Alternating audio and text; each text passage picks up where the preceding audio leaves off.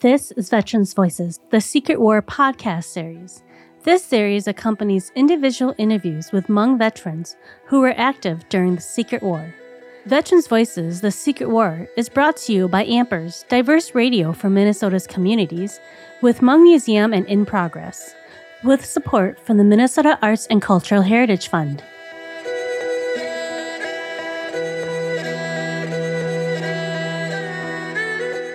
Those who came to the U.S. as children are often referred to as the 1.5 generation. On this show, three Hmong community members discuss their experiences as members of the 1.5 generation and how they feel like the term bridge generation might be a better fit, as they often found themselves acting as translators for their parents while also navigating American society hosted by community leader Sida Ly-Xiong, with guests Hmong language teacher and filmmaker Yer Her and art teacher and visual artist Seexeng Lee. Sunya um, my name is Sita Lee Zhang or Sida Lee Hyung, and my family came to the United States in 1976. Before we get started, um, Shay, if you want to say your name and when you came to uh, this country. Yeah, so my name is Yer, and we came to the United States in uh, 1992 We came around the time where snow started falling so that we got they, i didn't get it because i was too young to remember what happened but but they experienced their first snowfall when we oh, came here to the united states yeah. Wow. Um, hi uh, my name is uh, shi sing sing lee um, let's see i came t- directly to minneapolis minnesota 1984 june of 1984 at the age of nine Sorry, you're how old, how old were you when you came over? I was about three or four. Three or four. four. So I was one. You were three and four. You were nine. Nine. Yeah. How much do you guys remember bef- of life before, if anything? Like before you came. Before you came to states. I, I don't have much memory. The only thing I remember is I heard a lot of story about me because uh, they said that back then because in, in, in Thailand the camp there they have this one place where they have these monk statues. So I hear a lot of stories that I cried a lot when they went to that place just because uh, I don't know maybe as a little baby you're afraid of them or something like that and I have more memory about candy. I don't know if that candy was just really good or whatever, but I just have one memory of this one vanilla banana flavor growing up. yeah, that's all I really recall from overseas. Mm-hmm. Well, um, knowing that I'm going to be doing this because we got in contact a while back, I have some vague memories and I need to uh, reaffirm it or confirm it. So I happened to, um, my brother, one of my older brother happened to be in town. So I went and met with him and just say, hey, um, these are very hazy memories. I'm not sure what it is. Uh, can you confirm it for me if it's true or things like that? And he said, okay. So I told him. So I could remember um, my most, I think my oldest memory, and he confirmed it, is us crossing the river, uh, the Mekong River. Uh, I was, I don't know, I was born 1975, right after, uh, in September-ish, they said, um, just a harvest season. So um, that's right after the United States pulled out. So anyways, uh, slowly we moved toward the edge of Laos to cross the Mekong River. And I remember us, large group of a whole village of us, all of my cousin and uncles and so on. So we we got to the shore, I think, and then um, uh, we have four boats. And I said to him, uh, my brother, I said, um, I remember four boats. They're really skinny and long, and it was raining too. And um, I remember we got shoved in there. And as we go across, the rain and the water was so strong that the elders had to use whatever tools or pan or whatever to get the water out so that we could make it across. And then we made it across. Did we spend the night? I remember spending the night under some sort of tarp on the side on the wet ground and stuff. And I said, um, "Do you remember what we eat?" Because right now, anytime I I I I come across either Hmong beef jerky or wet Hmong beef jerky, that smell and that that still hit me really hard. And, and I'm like, and, and that's all I can remember, um, my memory of, of Laos or of anything. And he said, of course, yes, all those are true. Uh, for you, you think the boat is long and it's not that long. Uh, it's not because you know, I think it was tiny. And he said, yes, we did uh, cross, but then we didn't spend the night um, on the other side. We actually made our way closer to the road and spent the night on the road. And then we actually walked about, I don't know, um, probably so many, not, not a mile or something. And then the Thai soldier then found us and then they escorted us to uh, the refugee camp. And I'm like, oh, okay. So everything I still remember, especially that crossing part raining, is, is that true? He said, yes, all of those are true. And he said, I really don't understand how, because I think I was only four or something, how you could remember that. I'm like, dude, I'm traumatized, man. What's wrong with you? That's the only reason why I remember it. So from that point on, then, you know, some experience in the refugee camp, uh, some experience in Phanat Nikhom, which is the halfway place, and then early years in Minnesota. I think just because um, when when when you're young and everything is so new and so strange, it just lingers on, and then it's hard to forget about those moments. And so, anyways, that's my oldest memory. Let's talk about those early years in Minnesota. What did that look like for both of you? So for me, it was uh, Wisconsin. So we landed in Green Bay because uh, my mom's brother kind of sponsored us there. So we went there and we had to live there for uh, I think a good period of time before we found a place to move out. And I just remember staring at the window, like seeing like a grandma walk through back and forth and back and forth. And then uh, I don't remember seeing that water hydrant. And I'm like, did that grandma just turn to like a water hydrant? Right? Because you know how like when they have when it's cold, they have that hat on, right? So it looks just like a water hydrant. So that was from my early moment, and then I'll grow up. I'm like, no, that grandma did not turn to a water hydrant. It's just that it looks really similar. when did you come to Minnesota? So we came in right before Y2K. So yeah, so I remember we came and there was like a bunch of like I was in fourth grade, I think, when we came. I had to skip two months of school just because we came here late. So yeah, so yeah, it was right before Y2K. So what's also we came here. Uh, I remember it was long drive. I think when you were a kid, everything seems long or Big. exaggerated, right? yeah, and then yeah. now I'm like, oh, it's not too bad, but it feels like it took forever just coming from uh, Wisconsin to Minnesota. Wausau to Twin Cities. Yeah. St. Paul. Yes, and I heard that the road got constructed better now too, so it's faster now yeah, too. Yeah, Because back then the road wasn't as good too, so it yeah. took longer to like come over here. yeah, yeah, it's true. Twenty four used to be just a two way, very small. small. Um, my memory, early memory of America, um, it was hard. Um, I, I still, uh, I got, I, I, still saw a photo of, of us arriving at the international airport because my dad is, you know, the elders, they're, they're closer together. And then one, one comes, everyone come to greet them. And, uh, I think my sibling would just carry me out of the plane because the whole journey, I mentioned to my brother about the journey coming and he validated all the points too.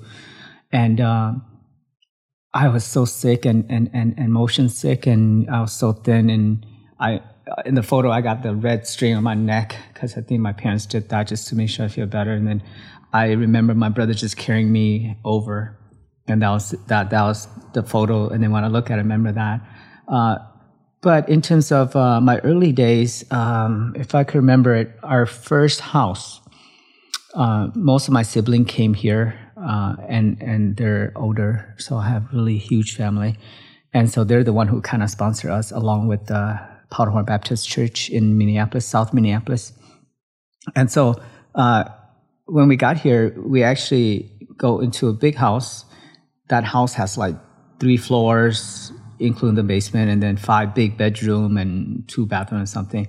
But then because my sibling, there are so many siblings who have family, I remember all the kids, us, and my parents in one room, and then each brother and their family in another room. So there's like, I don't know, 20 some of us, and then we all reside in this big house with five bedroom. And I remember uh, for us to to uh, preserve water because you know all the bills are expensive. I don't care, but they did. Um, I remember my sibling them actually got us those uh, wicker plates, and they would buy tons of the paper plates. And then when we eat, we we would put the plate on the wicker plate, paper plate and then eat from there. And then at the end, we don't have to use water. So just discard that. And that was a fun, not fun, but that was a memory that I still remember. I'm like, and nowadays I, I try to practice that, but my family said no. so uh, there's a lot of a lot of uh, and also I don't know about you, but uh, in Minneapolis back in the days when I got here, we move a lot. We moved a lot, and I never knew why. I was just young, didn't care. Anytime they say go, and I'm like, oh, okay, new house. But we moved a lot because I think uh, just affordable housing um, or waiting to get into Section 8 or public housing, one of those. And slowly we move out from that house. Each family start moving and then get really empty. And then they move to the north, Minneapolis North, near North area, the projects there. And then my parents actually got a um, Section 8 home on the north side as well. And that's where I kind of grew up. It's funny you mentioned about moving a lot because um, when we moved to Minnesota, I think we moved six times already yeah. since we moved here. And uh, so funny, we, after like I think 15 years of moving around, we end up on the same same street again, just like four blocks down, oh, and it's right next to our old bus stop when I was in elementary, and I'm like, how did I end up like back here? yeah, so it was funny. I ended up back on the same street, and my brother ended up buying one of our first house that we came to Minnesota. It's just for memory, so he ended up buying that house, and we went back and visited that house because he bought it and for memory, and then I'm like I remember it used to be so big. You know, I guess we were little back then, so it, it, it feels so much smaller and everything. So it was, it was kind of nice. But like you said, like there's a lot of behind the scenes that little kids we're not aware of. Like, like I didn't feel poor growing up. I didn't feel like that at all. You know, I felt like fine. You know, but now when we reflect back, like I think we were kind of poor just because I remember seeing rats around the house all the time and mm-hmm. got low like cockroaches mm-hmm. and all this mm-hmm. stuff. And but growing up, I think that's our parents. Like that's what they do for us. Like they want us to have a good life so they don't don't show that side to us as much. And we, we don't really see it too until you're older and reflect back like oh yeah i guess we didn't really live that nice. Yeah. Um, my what, what i noticed and this is just my own observation um, i think the the Hmong people that struggle the most are the first wave your wave 1975 76 to 78 ish uh, and then I came 84. So meaning my brother and them already came for four years. They kind of established themselves, well, at least know what to do, got their job and so on. Um, and then I think if you come in 91, 92, then that means many of the infrastructure has been set to support new immigrants or refugees. And so I feel like though it was tougher for you, it, it, it wasn't as tough as the first wave. And then mine was in the middle uh, because I did remember growing up poor. Uh, we go to Salvation Army to get to get clothes. I can't. We can't afford Target clothes. Um, we also. Uh, I. I when I taught at Minneapolis North. Um, at times, I said to my students, "The only difference between you and I is that I'm five one and you're five ten. You know, you're you're you're black and I'm Asian, whatever." But the truth is, I grew up in this area. I know every food shelf, every church, every community organization here. And so if I can get out of this area and, and be able to switch seats, I'm sure you can too. Uh, because I start, I said to them, I started with nothing. Uh, actually, I said I start below nothing, not knowing a word of English, not knowing the culture, not knowing anything and I'm able to switch that, and I'm sure you can too.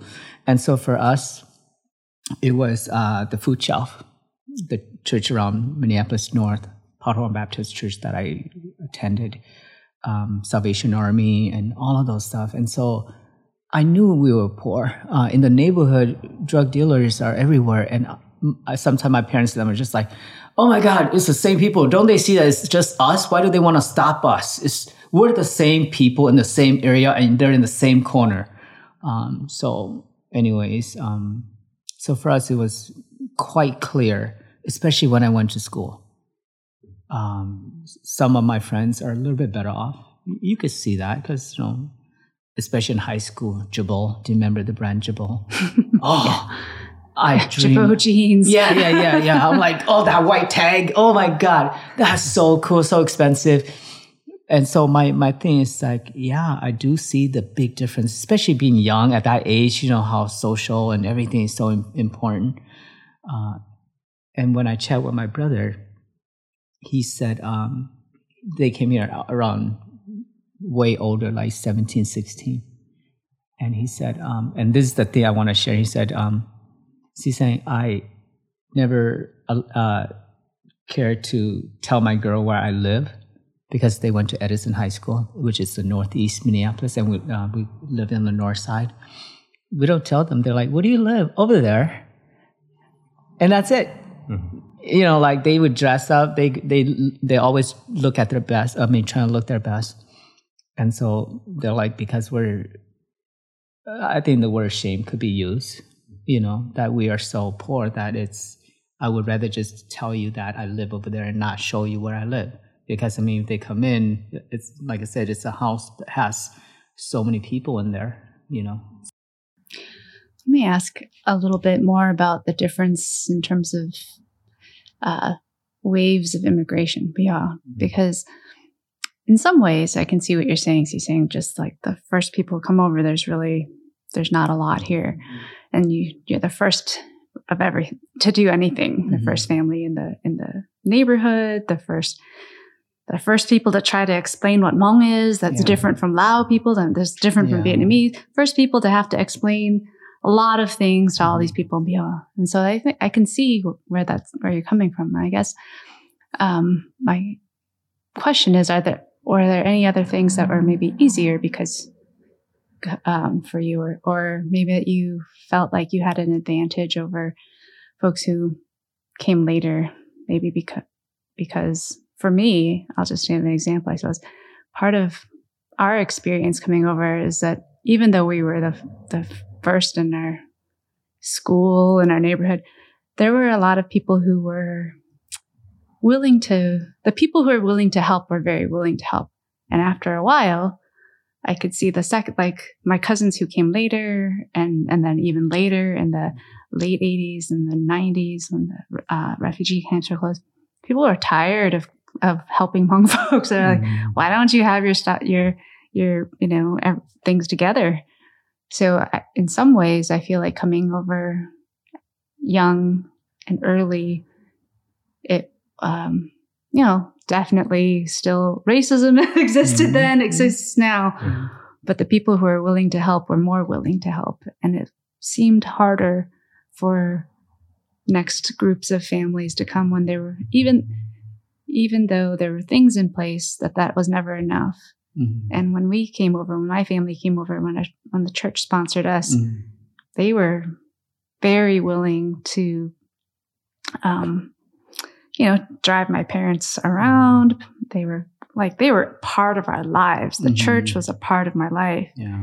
and I could see later on that uh, other families even though they might have church sponsorship or the, the Jennings sponsor, that there, there wasn't enough to go around.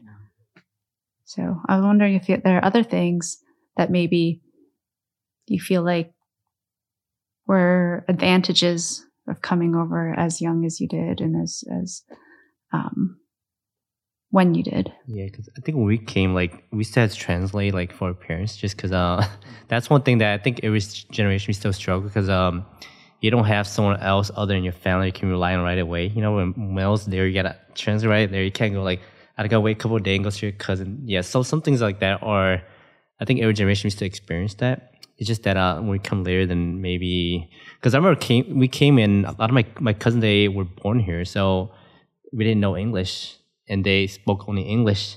So there was always that gap between me and my cousin until now that we know English. Now we can speak to each other. But back then, like they, I don't know. They just look at us weird. We're cousin.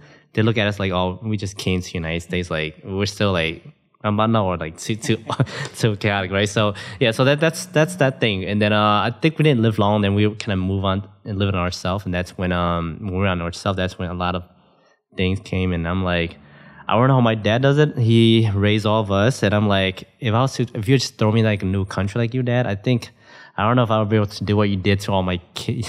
I don't know if we would survive. Like you don't know English, but but them right. Whatever they need, they do it because they know that that's how they gonna keep us alive, right? Yeah. So that's something where I feel that um we still struggle in some ways too, but definitely like like there is a little bit more help out there, a little bit more. Like I had to like I guess we had ESL when we came ready, but the your generation they probably didn't ha- have ESL. They had to like learn from you guys to create ESL for you guys. yeah. Yeah, I, I think I was too young to to pay attention to how I got supported or who supported me.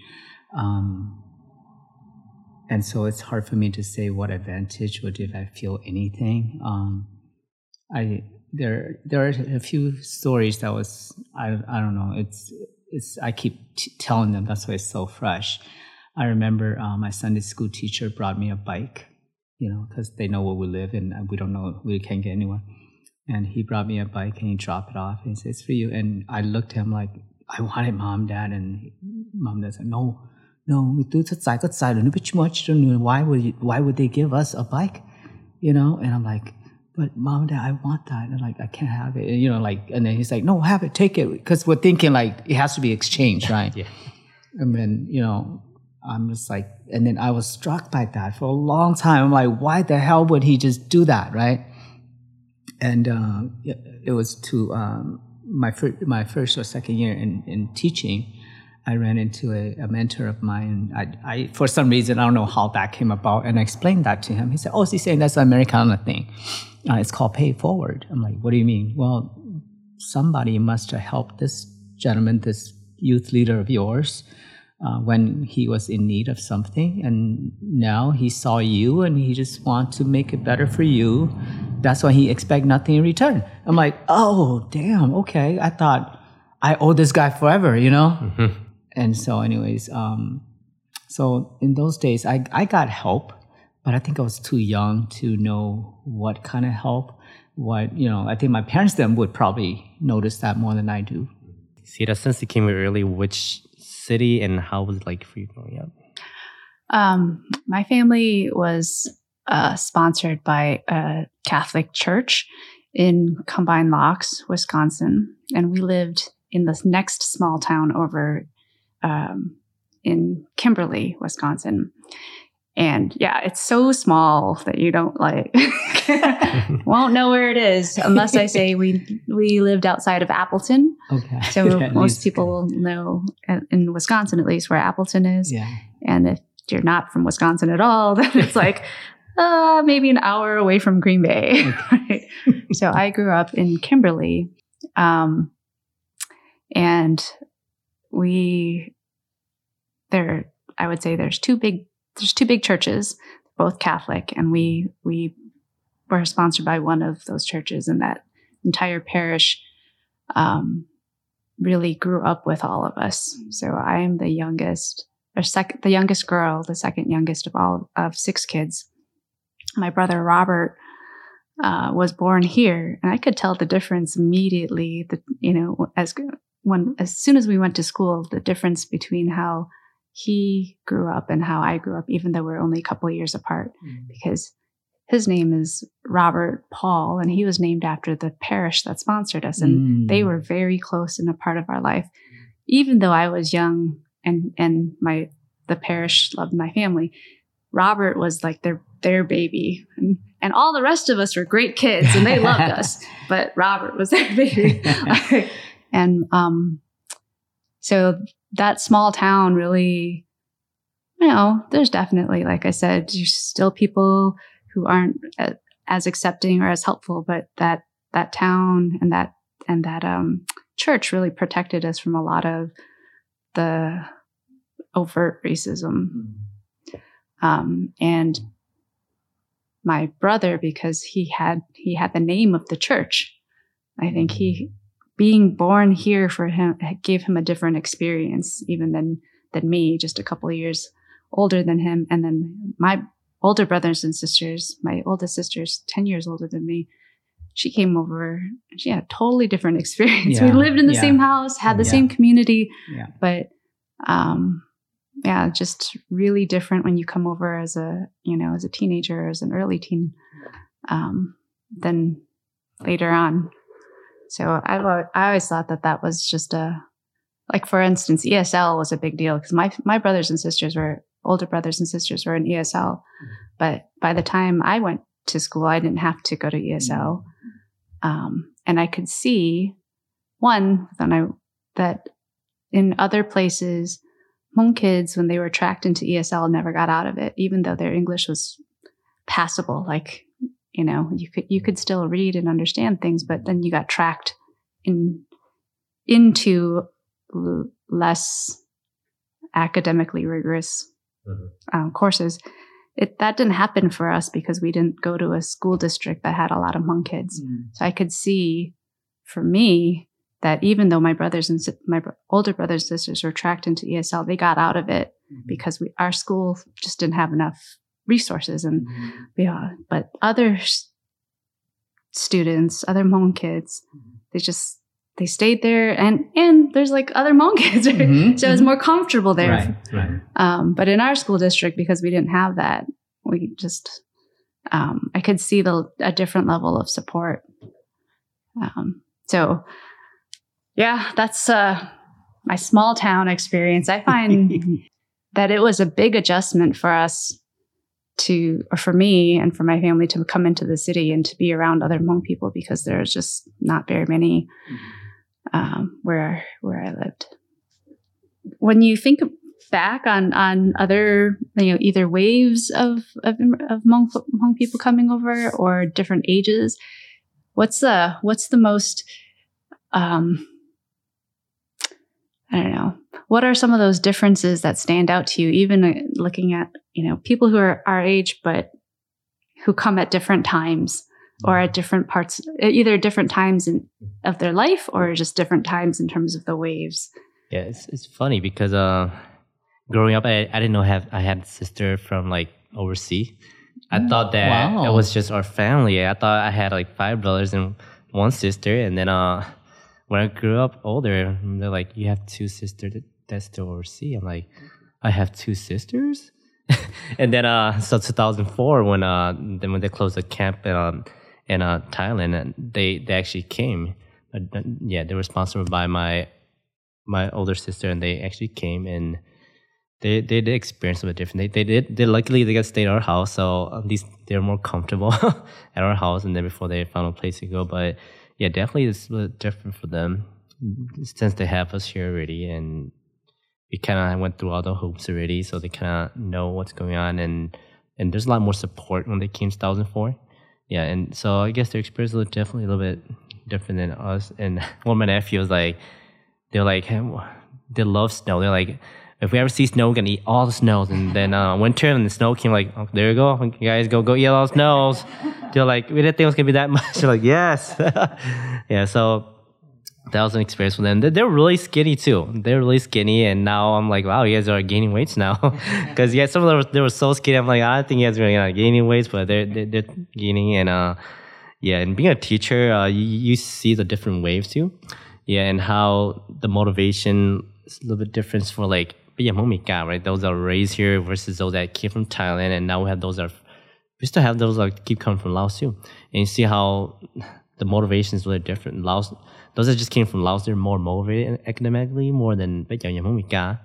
And in Laos, that those that came from Thailand, in 2004, they're starting to be like Momika now too. So they're slowly losing that motivation too. yeah. Well, I, I could just say like this. Uh, now that you mentioned uh, Wave 2004, and I I call or I kind of labeled that as one of the last wave, and um, because I taught in Minneapolis High School, I was able to, to have uh, a few network and connections and so on. And I found out that one of the wave that came, you know, that year or so, and my girls are still young. They're, you know, they're quite young. And so, anyways, I found out that they live at uh, Mary's Place, which is the home shelter, homeless shelter in Minneapolis. And I'm like, oh my God, I never imagined a Hmong family living at a homeless shelter. Because maybe uh, the thing is, like you said, you know, once after you know the initial um, hype of supporting new arrivals, now it's like waning so much, and even the Hmong community, uh, they're just I don't know, they themselves just don't reach out you know, and I'm, I'm, you know, with all the organization out there, that's why in my mind, I'm like, how do you end up at a homeless shelter? And obviously it's temporary for, I don't know, six or a year. But anyways, uh, my girl's birthday, so I decided to arrange for a um, birthday celebration. And I decided to arrange to go pick up all the kids from Mary's place and bring them to our house and you know do the girl's birthday. And then all my guests i would say that for um, for them to come and um, bring presents for the girls could they not bring for the girls but bring for our guests. And it was so cool. We play we have fun we did all this stuff in the backyard. And it wasn't anything it was just like a moonwalk and some obstacle course that i created. And uh, at the end well, like all the my two girls, and they're all just like, "Hey, um, these presents are for you guys," and then they slowly just come and pick, and then watching their eyes open the presents, and they're like, "Is it really for me?" And I'm like, "Oh yeah, that I know that feeling." like, yes, it's for you. So. Uh, I kind of kept in touch. Some of the family they moved to California. Others they actually stayed. Uh, one went to Minneapolis North. Uh, actually went to the arts and at his exhibition.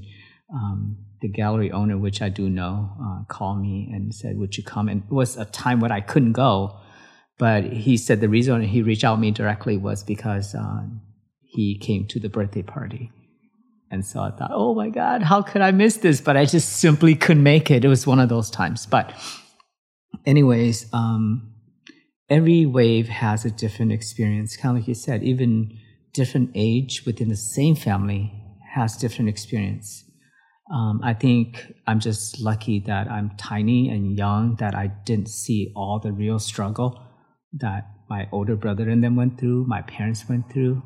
Um, and so, again, uh, now that I able to pull out and come from a lens where I'm a little bit more established and I see the new wave, then I could see a little bit different too, um, in terms of again the lack of support or the support or the ability to support and not support all of that stuff when you pull back you're able to see that clearer. So i'm curious about um, what it means to be a 1.5 generation person for you because it's a little bit like you're young enough to to feel Hmongmika maybe but old enough that you're not actually you still had to go through some kind of citizenship even if it's under your parents. Um, and old maybe old enough to at least for me even though i was only uh, i was still an infant when i came i still feel uh, that there is a big difference between me and my brother's experience my brother who was born here. And and i have a sense i feel like maybe i have a different sense of responsibility um, to kind of hold on to that to that history a little bit, even though you know two three years doesn't really make a difference in in developmental years, but it felt like a difference just in the way that um, we're connected to our community or not. So I wonder if there's um, what it means for you to to be a 1.5 generation person funny you asked that because uh we have so all of us are born older and we have one brother is born in the United States. We always call him the Momika because he was born here. So that's how we label him as. But just growing up, I always see myself as just Hmong until I get older and older and start realizing that yes, I am Hmong, but I had to label that Mika part just because just because that had become so much of a part of our life too that we can't just ignore that I'm just Hmong. But yeah, so just just like how we live in St. Paul or but sometimes they label cái Hmong like Hmong Minnesota, like Hmong California, right? Or cái Hmong St. Paul, or Minneapolis, or whatever, right? So we have these small little labels, you know. So I'm like, yeah. So that that's kind of how I feel like it is being in the 1.5 that we carry that that Hmong title while we're trying to adapt into this new world and trying to understand how it works. Oh, I I I I've I have had this conversation before with myself and with some colleagues, and I don't know the real terms, but I always question it. And I said, "Am I a 1.5 or am I actually a 0.5?"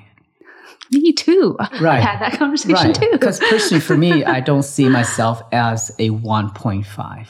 I see my children, my two daughters, your brother uh, Paul, uh, see them as the 1.0. They're the, the American born here. Our parents, they fully established elsewhere.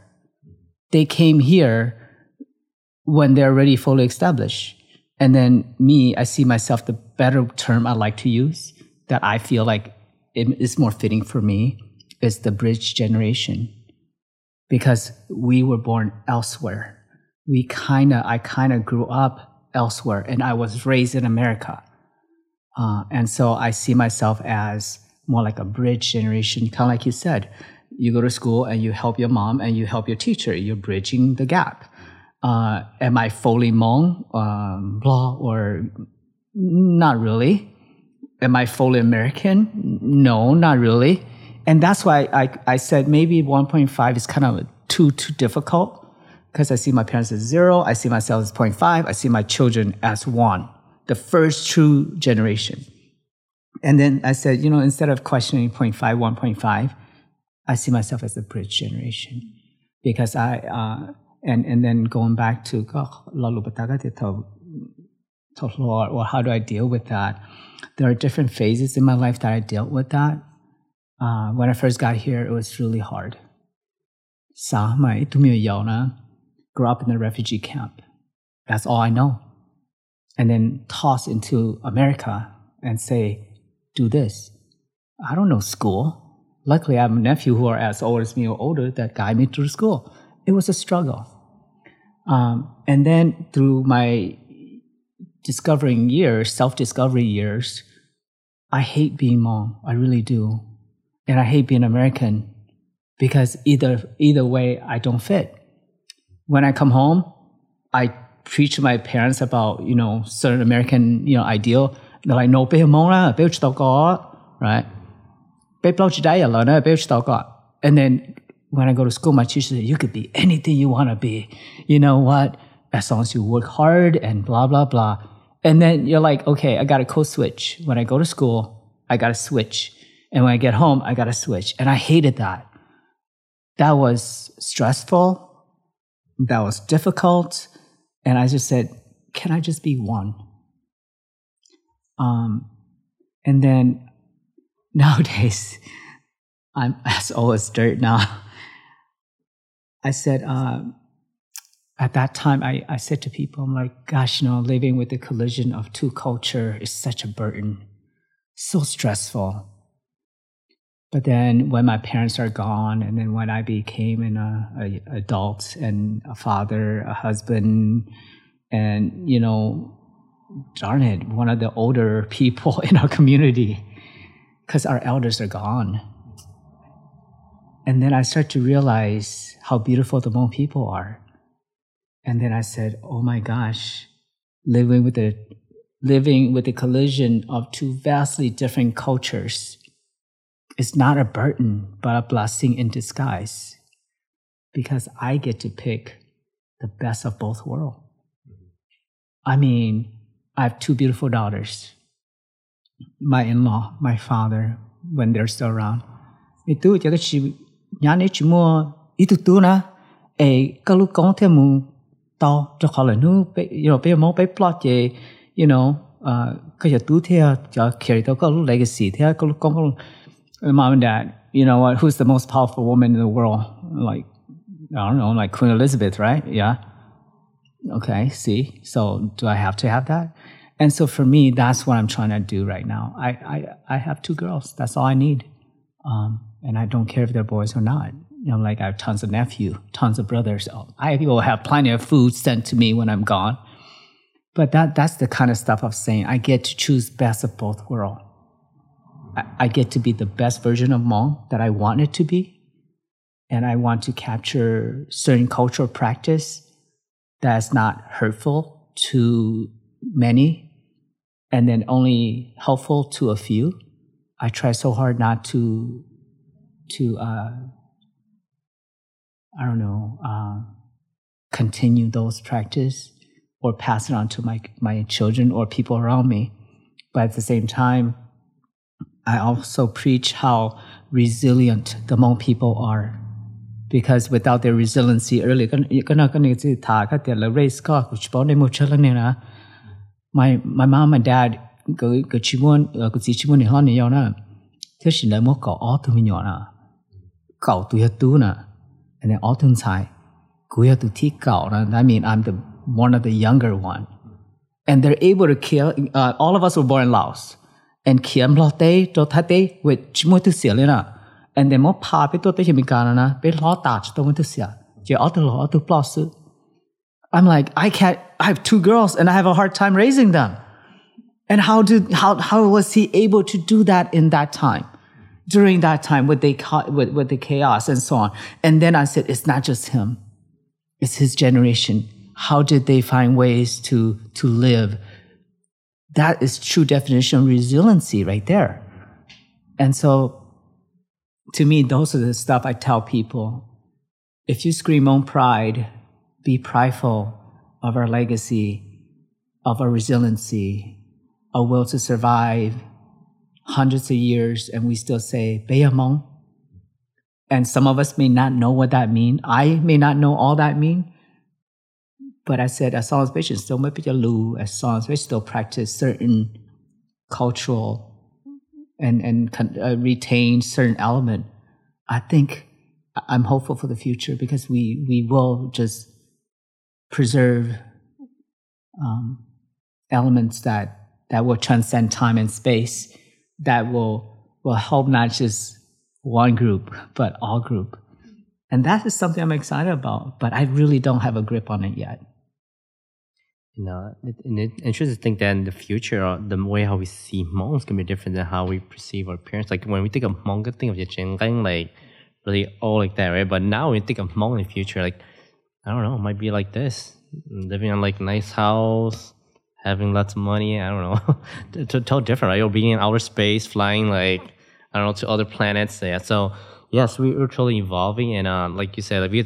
keep and choose what we want to pass on as Hmong and what, because we're not perfect, you know. There's some flaws and something we change. Just like we think of Mika too. If you think back in the days, they're, they're like us. They, they, they believe in witchcraft and all that stuff too, you know. And they slowly evolve, and I think we're still in that phase where we're slowly evolving, changing to become the best version of how Hmong is in the future. Mm-hmm. Yeah. Um, I said that uh, for a long time especially my elders before they're gone. Some of them say, "Oh, nature more enough. Ne ma hello ne halu mi ka pe jesu ne na di cha blah blah blah," and they go turn around with their a mong dali ka mong ni sa pe ya ya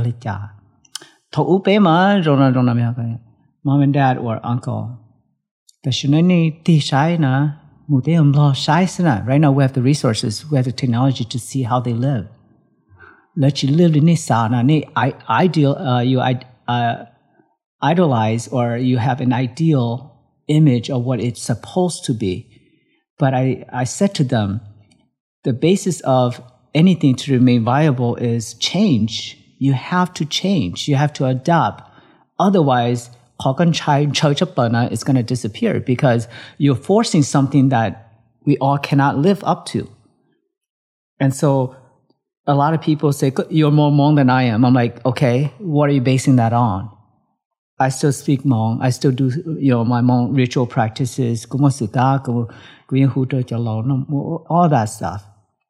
But no, I don't live in a hut. I don't live, I, I don't go to gather as much every weekend. So am I less Hmong than you? The truth is, I, I think as long as like I said, because speak the language, you you you you still continue some of the practices, ritual practices. You still honor the elders. You still honor your community. You still, you know, those are the subtle things that will still define you as Hmong. Because uh, I had this one uh, student, right? And he Mika, so Mika. So for when we call him that he's not Hmong, he feels offended. He's like, we Hmong, you know, because he was raised, he was adopted by a Hmong. Um, parents, yeah, yeah, I'm like, don't you want to know your parents? No, up because I'm going to right? So he was so convinced that he's Hmong. I'm like, that's like a whole new level of being Hmong that yeah, it's about you want to be part of that group. You feel belong in that group. Yeah. Mm-hmm. And then Oh, I'm, I'm, I'm sorry. I was going to say, just to add on to that, right? My niece and them, a few of my nieces marry non-Hmong person. And my nieces and them, my, my grandniece and, and nephews, they, some I look like us physically, some I don't, but they see themselves as Hmong. And I call them Hmong kids. You know, I think when when in this day and age, right, to categorize, to label is so difficult now. I think back in the days we need that just to to to understand our surrounding.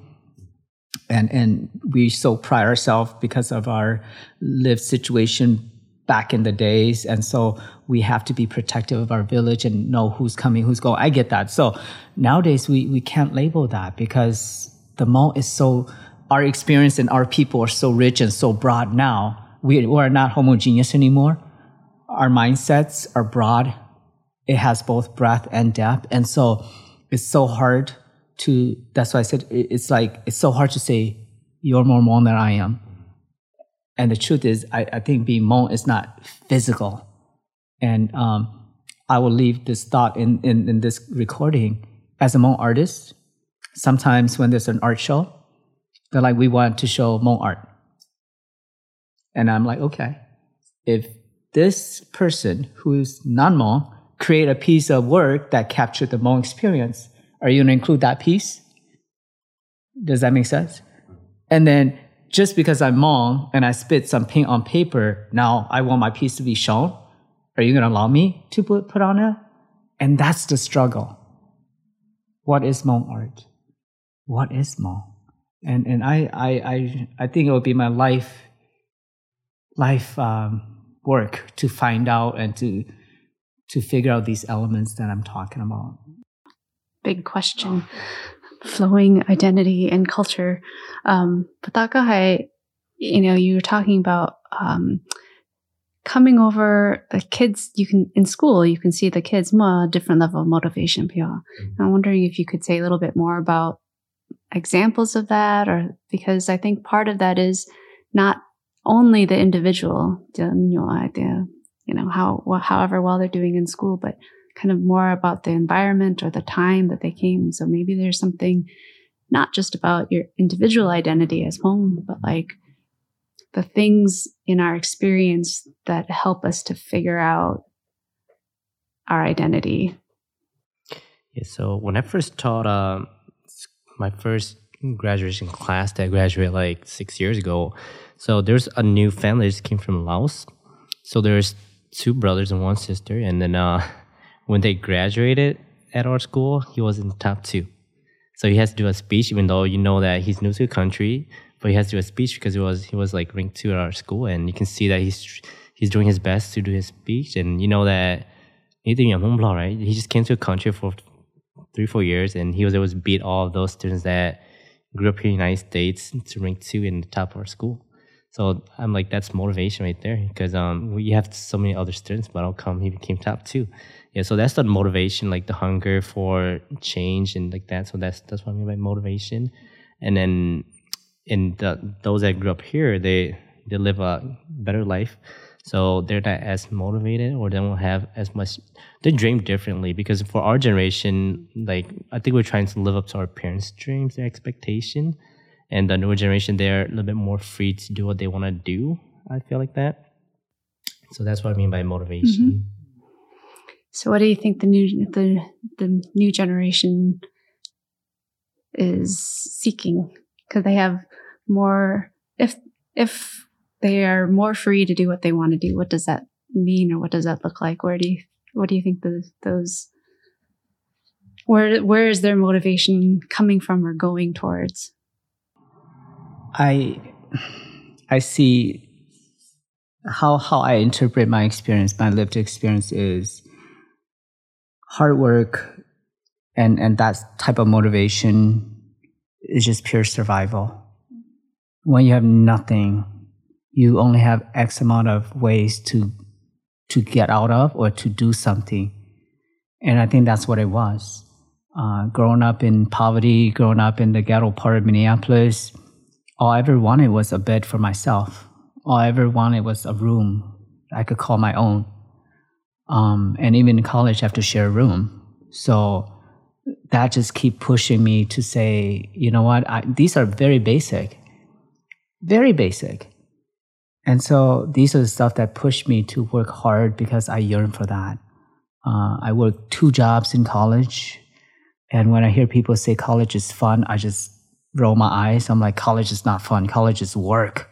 It's pure work. There's no fun involved, just pure work. And so I think in some ways, I could only speak with my experience, my nephews, my own daughters, because I provide them with a room. The second they're born, they have their own room. Anytime they're hungry, we stuff a milk bottle or whatever food in their mouth. And the hope is that if I could support them with these things, then they don't have the energy or the time to think about these basic needs so that they could dream bigger, so that they could be the Suni of the Hmong people. They could dream to become the astronaut that I knew I couldn't dream that far. I remember asking my father, Dad, I want to be an artist. This was very young and and my dad got angry and looked at me and said, I did not bend over and backward and bring you to this country, right? And you're gonna be a freaking artist? What is art, anyways? What are you gonna do with your life? Be a doctor, be a lawyer, be a politician. Why? Because that's what he knew that would bring a steady income, prestige, and so on. He didn't even mention teacher. But I start to think about it. I'm like, no, dad, I, I, I'd love to live up to your expectation and be the person you want me to be but I have to do something I care about or I'm, I feel, feel like I'm actually good at. So I lied to him. I'm like, I'm going to be a teacher. Never told him art teacher. Never invited him to my classroom until three years into teaching because I was so afraid that he, he will uh, disapprove of my subject. but the more people we care about teaching, teachers, so he said, okay, great, be a teacher. I love that. And so um, I guess what I'm trying to do now is, though my girls may seem that they're not motivated in the same breath that I see myself as motivated or in the breath of my parents thinking we're not motivated? Because they're the ones that, oh my God, bay ma, thổ ma, ona ona, con ma, tung kinh tung kinh, bay bay bay tư à, mỗi lúc chế đồ này nhỏ, ấy bay cái này cái chữ, ờ, cái này ư chỉ muốn nhớ cái chữ bằng cá mỏ đồ này nó nè, ấy ư cho thì còn nem mu còn đau xí nà, ấy nên chỉ mu còn đau thế à, ư chả xử lý ta mỏ lấy ư chả all that stuff, right? Guess what I do today with my girls? Same thing. Thôi mà mommy and daddy ư grew up in poverty mà nhiều ư nó cũng nhiều ở trong được college nè ấy you know, 炸了 mua ho, chế là tu mua, tôi cơ mua cần đó, sự chỉ mua whatever. And then, oh my God, shut my foot in my mouth and just said, be you. I would do all that I can to make sure you could dream bigger than I. And I said, um, all I care for you is I want you to have choice. Daddy and mommy, my parents, we didn't have a choice to live where we want to live, to go to work on a bike, public transportation, or walk. We have no choice.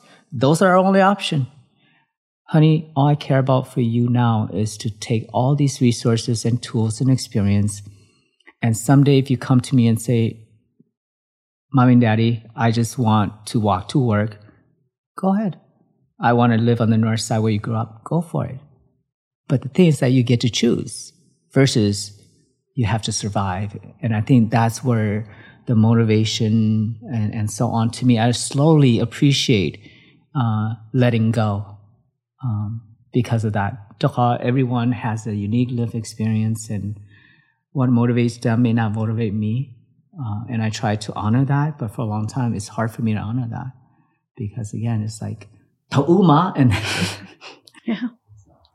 How about you? How has your experience as a 1.5er helped or helped you make decisions in your life, and maybe it has it influenced your career and Yes, that definitely. Um, like just being more motivated because I remember when I was in high school, I was really after after getting sports like the wrestling, tennis, and cross country running. Right? They don't even know what cross country running is, right? Yeah. So I did cross country running, and my parents they never came to those because they don't know, but they did come when they came. I was on the day when I'm like, why is come the day when I lose? Like I could joke and then yeah, but yeah. There, I remember one time I was have this one race uh, running up and up north. I never told my coaches why I don't go some years just because um because it's like a hundred and some dollar right, and I'm like.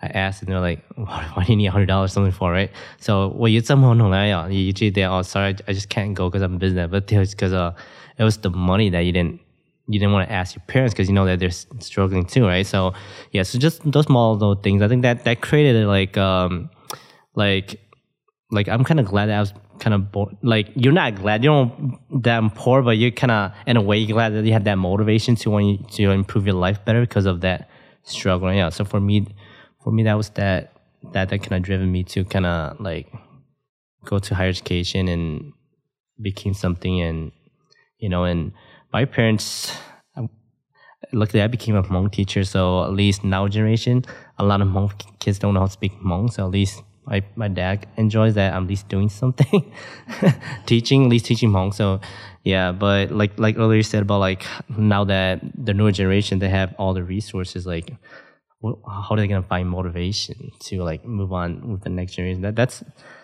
that's going to be based on how the community influenced and who they see in life and get motivated because they, going to be motivated differently than how we are and they they can just be a, lazy bum ge- this generation and they made the next generation they struggle again they can strive. That's how american that's how they say it right? That every other generation there's always going to have that struggle because and then uh, they'll resurface again after all that hardship. Yeah so yeah, but like these things that we have, they have a lot of resource that we provide them. They can dream, become whatever they want to with this generation. They don't have to live to our ex- expectation. If they don't want to go college, like college not for everybody. Like that's what we say, right? But our generation, like college was expected. Like we didn't have a choice. Have a High school was something that you cannot drop. You gotta finish. Yeah.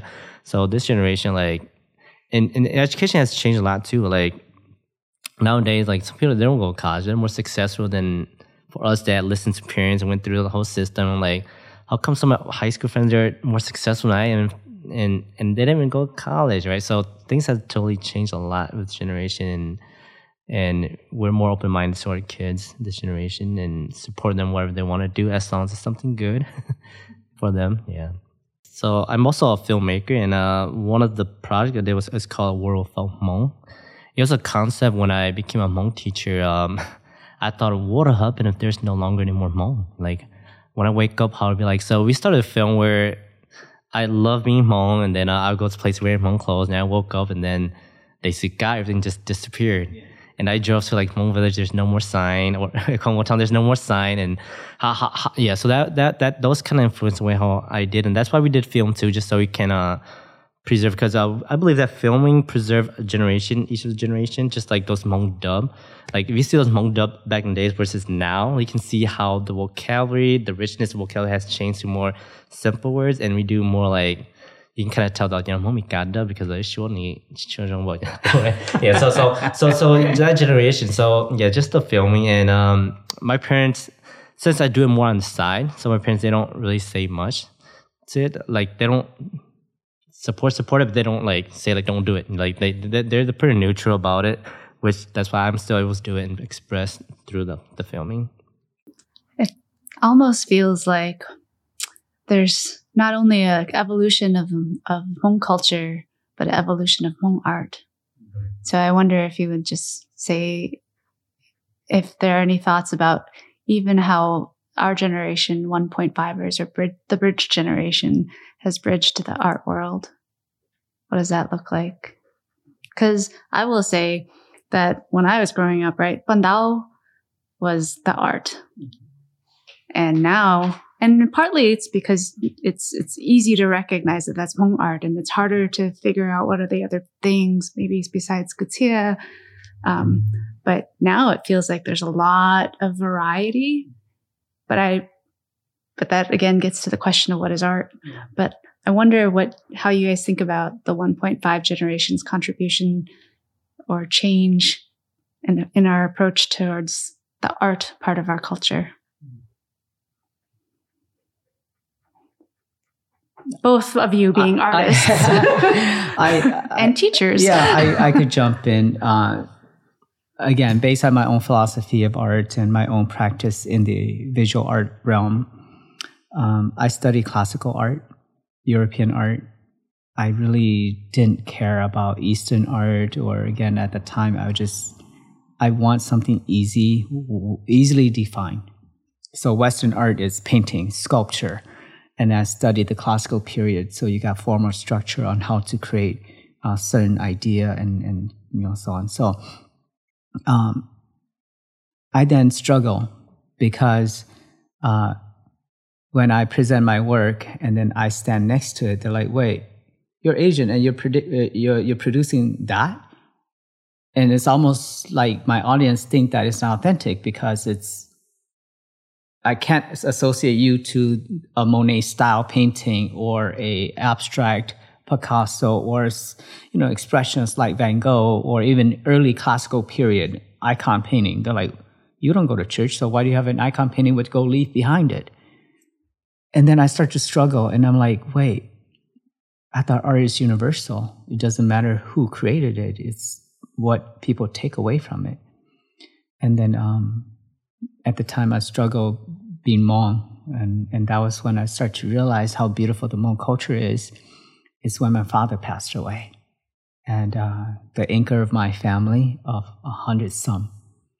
Uh, when he passed, the 12 siblings with our wives, with our kids, grandkids, my father's funeral, just within our family is like 116 within that. So it's more like you just come with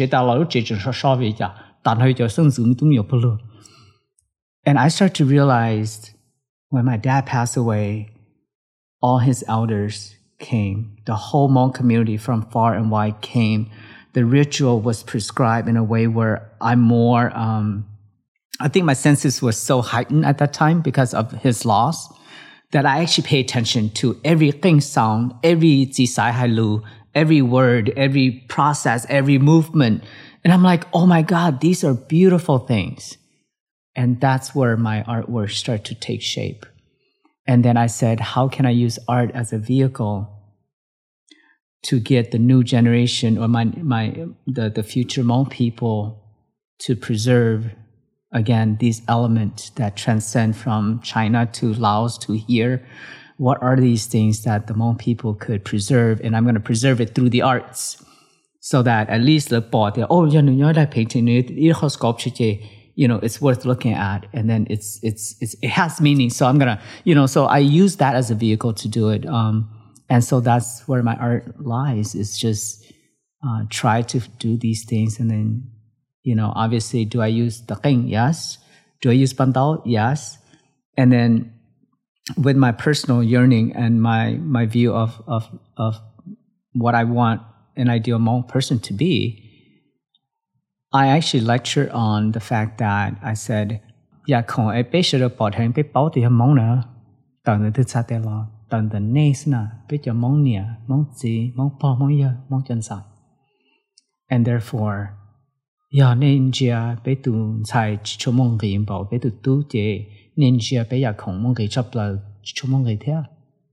and so to me that's that's just a gist of how I use my art form to do things that to me is more personal and more authentic but then the sad truth is flip of the coin. When I show my artwork at galleries, when I'm there, the audience say, explain that to me. Then I start to say, what if I'm not here? Will you still appreciate the work? So for me, it's just like either end, it's just like it's hard. So at the end, I'm just like, it's not about my audience. It's about a particular audience I care about. And it's what they walk away from, not the large larger audience, whatever that may mean. Yes, for me, like most of our film, we always have like a good amount of Hmong words in there just to uh, kind of preserve that this generation. We do a lot of Hmonglish too, just kind of preserve that. That's the, this generation. Like you can't like speak like authentic just Hmong and like a modern movie anymore right now, just because uh some words doesn't come out right. so sometimes you throw in Hmonglish and it becomes like a joke and uh we try to put like a lot of Hmong. Uh, the one thing that a lot of audiences enjoy the movies that we bring in the modern Hmong culture into there. Like for example, like we did um we are Injuko Beinu, right? So that's based on the Hmong concept of like the 13 days, right? We, but we recreate in a way where it makes sense in the modern world. And um and the one we did was you know we have a lot of these Facebook name where yeah, so we add that into the element into our movie where he, this guy's trying to find different girls to date, and those are the names that he has got like yeah like yeah, Lunandalo, like all these names. So people love that concept that that people don't put much in that movie, and especially they can make kind of it's chamo you feeling down there because um after YouTube those came out, they slowly die out, and I think now just I know I think I don't know if there's any other Hmong production out there that still still do future films like this anymore. They do a lot of short films, but slowly, slowly dying. But we're hoping that it preserves something like that. And even the younger kids. Sometimes we have like some.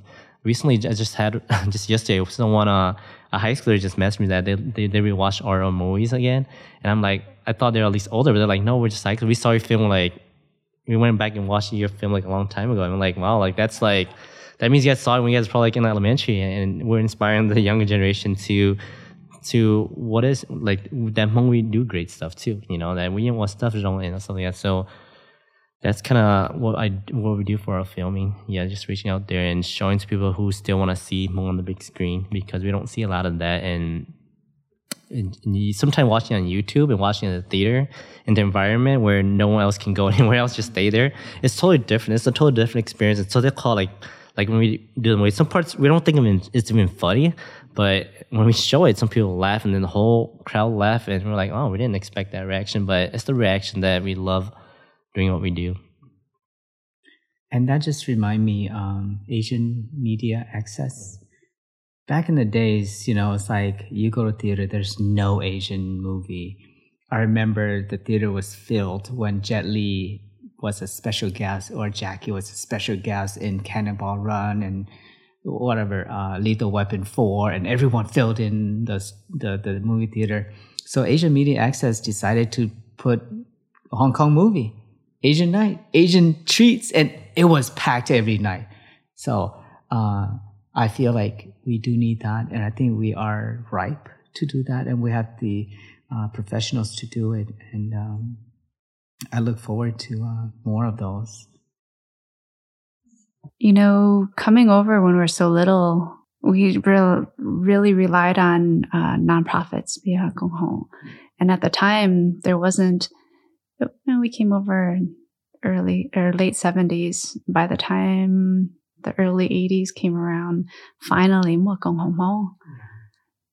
um, so I and because my parents um, were on the first wave, yeah, they um, learned hong and and I always grew up with not only and like the extended family, but then other Hmong people who who just because there's so few of us. Yeah. yeah. Doesn't matter if we're related, we're related now. yeah. yeah. And then yeah. Mm. And then especially to uh, it I've always felt like there's this sense of responsibility to both the home community and then just broader communities and how we fit with other with other um, Haining. So I work in nonprofits, and I I say that I grew up in nonprofits because literally that's how I grew up. like mm. Gunetekuzi, Laying um Wakong Homong, they they did all the all the everything, like grant writing, they did like finances, they did governance, you know, mm-hmm. all of that, and that was just part of the way that we grew up. Um, so, however hard I tried to not be part of it, it just kept coming back. Um, kind of like Luce. it's okay. Yeah. yeah, yeah, that's right. yeah, that's right. Um, but I think that the the difference is now that we have we have been here that we're the our understanding our education our kids are are they have different expectations mm-hmm. and we have different expectations of what a, uh, Gong Hao should do.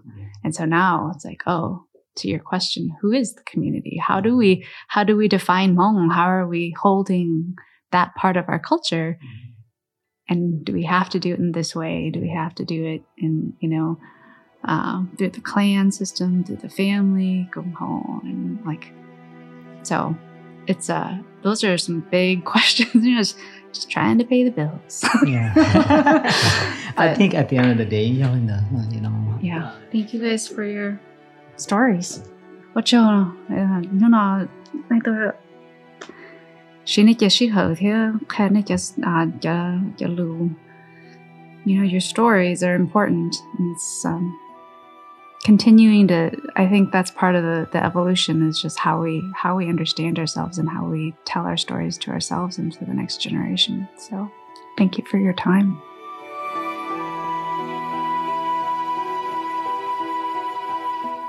Veterans Voices The Secret War is brought to you by Ampers, diverse radio for Minnesota's communities, with Hmong Museum and In Progress, with support from the Minnesota Arts and Cultural Heritage Fund.